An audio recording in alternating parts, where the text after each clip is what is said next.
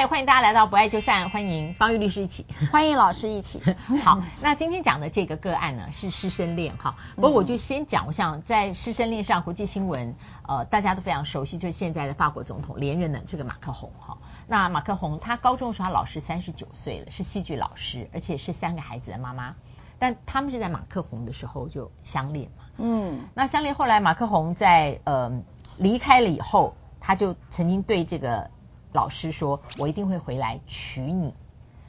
那当然，你现在看马克宏身边就是还是就是呃法国的第一夫人，就是他当初的这个高中老师嘛，哦，呃，当马克宏中年以后，看起来好像你不会觉得那个差距那么大，但是还还是有蛮明显的，好，这个外表上的差距。那大家会好奇说，那后来这个他的女老师怎么结束婚姻的？那我们查的资料是说，他的先生成全。就他现在是用成全的方式，这样子。好，那这是平铺直叙。我在讲的时候，我也刻意不带任何表情啦，因为我觉得大家对于师生恋这一件事情，如果是在研究所跟指导教授，如果是在大学跟教授，然后如果是高中跟老师啊，或者我们另外一方的对象更小，就会有很多不同的意见在里面。如果节目我我不主持节目，私下我可能也会有意见，甚至还有法律的问题。呀，所以所以马克宏是一个呃众所周知的这样的一个 case。好，那老师今天讲的是实际台湾也有个案。对，嗯，那个我看到马克宏是十五岁爱上了已经已婚又有三个小孩的三十九岁的老师嘛，哈、嗯，那这个差距了二十四岁。那其实当时马克宏在这个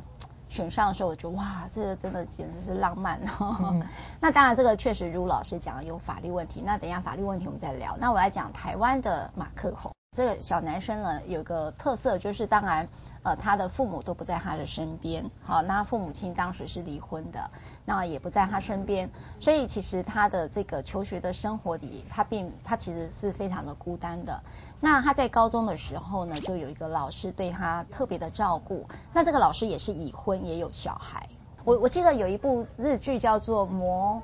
哎，什么教室啊？魔哎，我不知道，你不知道那个？嗯、我觉得松岛菜菜子演的，网友你们帮我们写下来哈。我觉得那个故事就是一样，也类似这个马克马克宏的故事了哈。这个小男生呢，当然就有一个。呃，非常的感谢这个老师的照顾，那他经常也就到他家里去吃饭啦，哈，然后就没有想到在呃这样的一个关系里头，就转变成了一个男女关系，嗯，然后最后呢，他们呃甚至怀孕，好，那时候高中是十六岁以上啊，好，所以啊十六岁以下当然会有涉及到刑法的问题，那因此两个也也有一个孩子，那当然这个。女老师呢，当然就是等着这个孩子，这个小男生成年之后，他都没有像马克宏的太太，现在的太太离开他的婚姻，他认为他对不起她老公哈，所以呃，他他也跟这个小男生说，我跟你是完全的不可能，他也觉得他不可能会堕胎了，他还是把孩子给生下来，呃，然后这个他的现任的老公也没有分手，但是他也就一直在婚姻当中带着这个孩子，一直到现在。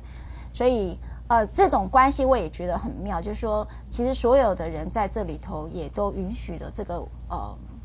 无奈是吧？因为他觉得没办法继承事实，对，继承事实，他没有像刚才那个老公这样子成全，所以。因此，这个小男生到成年之后，他有陆续的几段自己的婚姻，但是他永远都还是惦记着这个老师的夫妻之情，呃，应该讲是照顾之情。那也同时是他孩子的母亲，哈。那这个是目前这个台湾马克宏这样的一个故事。那在这里头，我有几个地方的看见，我们对于伴侣关系或夫妻或爱情这件事情，似乎有时候不太容易辨识你是同情。照顾或者是什么样的一个关系，而转化成一个爱情，都误以为它是爱情哈。那在这边，我当然看到，呃，这个孩子在呃把他自己的母亲的的缺席放到老师身上了，那才会转变成一个爱情的一个呃样态。可是实际上，我认真讲，他可能不是爱情的一个元素，它就是一个照顾者产生的一个。你可以讲怜悯哈，虽然我觉得这句话不不一定是很好，但是它的发展慈悲慈悲也好。嗯、那换句话说，我们今天回头来看这件事，就是说，我要讲的是更深层的哦。我经常在处理离婚案件的时候，我都发现了一件事情：我们在跟另外一半，你的老公也好，你的老婆也好，在处理这个婚姻议题的时候，你认真的觉得你在处理的是伴侣亲密关系，还是在处理你童年你跟你爸爸的关系，或跟你妈妈的关系？我们经常都会把它混在一起，就用离婚的方式来处理你这段破裂，可是实际上都是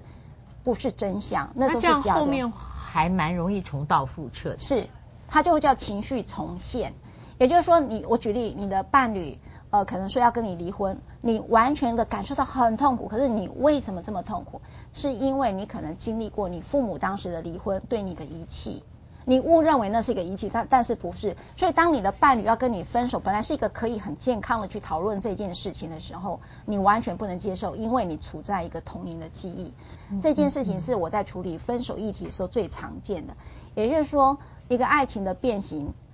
它会变成很多种。你同亲情也会变形成爱情，爱情也可能会变形成亲情。所以在这个里面，如果说我跟老师也是补充或者是延伸哈，就如果我不用。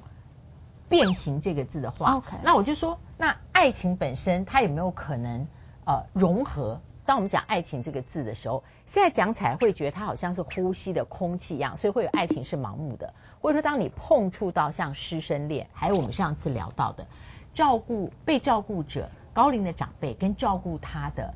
呃，不管是外佣啊，或是本地的帮佣啊，对，当他们觉得他们要去办理婚姻登记的时候，通常子女。反对的情况很多，嗯，或者以各种方式劝这个高龄长辈三思而后行，而让这高龄长辈会觉得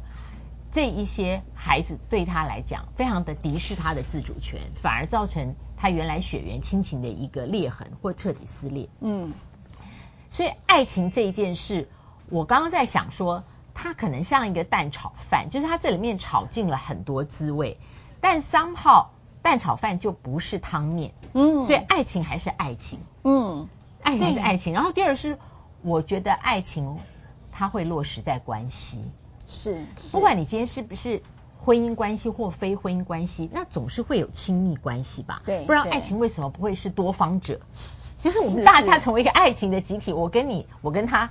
不是嘛？对，好，目目前世界上没有任何一个会把这个定义为爱情嘛？嗯嗯。那所以爱情会落实到关系，那落实到关系的时候，它就会有社会性了。哦，对对对，所以如果说我尽量不要有任何呃判断性的观点或角度呃来看任何什么什么恋的话，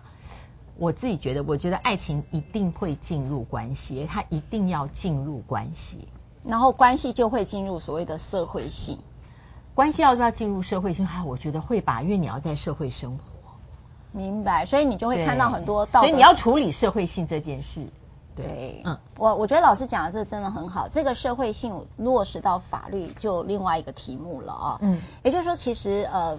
我们常在谈师生恋这件事情到底呃有没有被允许？可是你也知道，台湾很多的这个社会的新闻里头，很多的师生恋是浪漫的，那有些师生恋会跑出一个性骚扰嘛，哈。对对，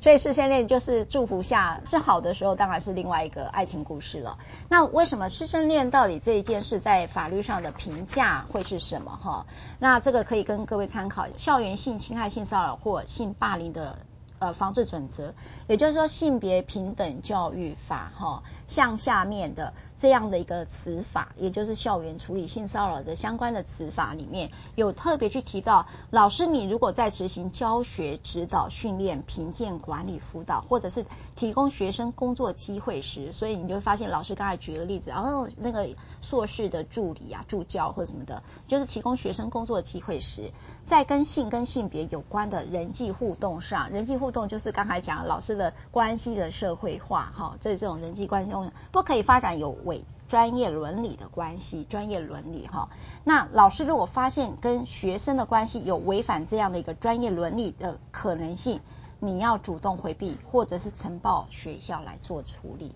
呃，换言之，这个呃，我们通常认为。呃师生恋在这个这样的关系下很容易产生性徇私的一个可能性。嗯，所以这个是违背专业伦理哈，就是教学伦理。那这时候都会尽量回避，等等于说这个恋情不妨结束了这种师生关系之后再做发展。也许它是一个比较合乎所谓我们讲关系社会性发展下比较健康的状态，而且因为它呃，通常我们不管讲办公室主管跟下属的恋情或者师生恋，就是它如果发生在一个呃集体的团体里面，然后他有垂直的权力关系，那对其他人来说、嗯、非常合理的，他就会认为他们每一个人本来应该享有的公平性，这个时候会被削弱多少？因为其中有一个人跟他是产生了特别亲密的关系的时候，那我们其他人我们不进入这个亲密关系，我们不想。但是你发展出了一个除了我们原来在职场或是在课堂，你发展成了一个另外的关系，那我觉得这个对其他人其实是有影响。对，对，所以这个就不是说爱情是盲目的，而是说这些总的考虑进去，有没有当事人有没有能力把这些影响全部排除。那好困难，因为人性上有没有能力把这些影响全部排除？就是说你的排除客观上可能也会被认为没有，所以就是老师刚才讲那两个字叫寻思，这就是为什么师生恋在做性别教育的过程当中会被排除的主要因素。嗯，好，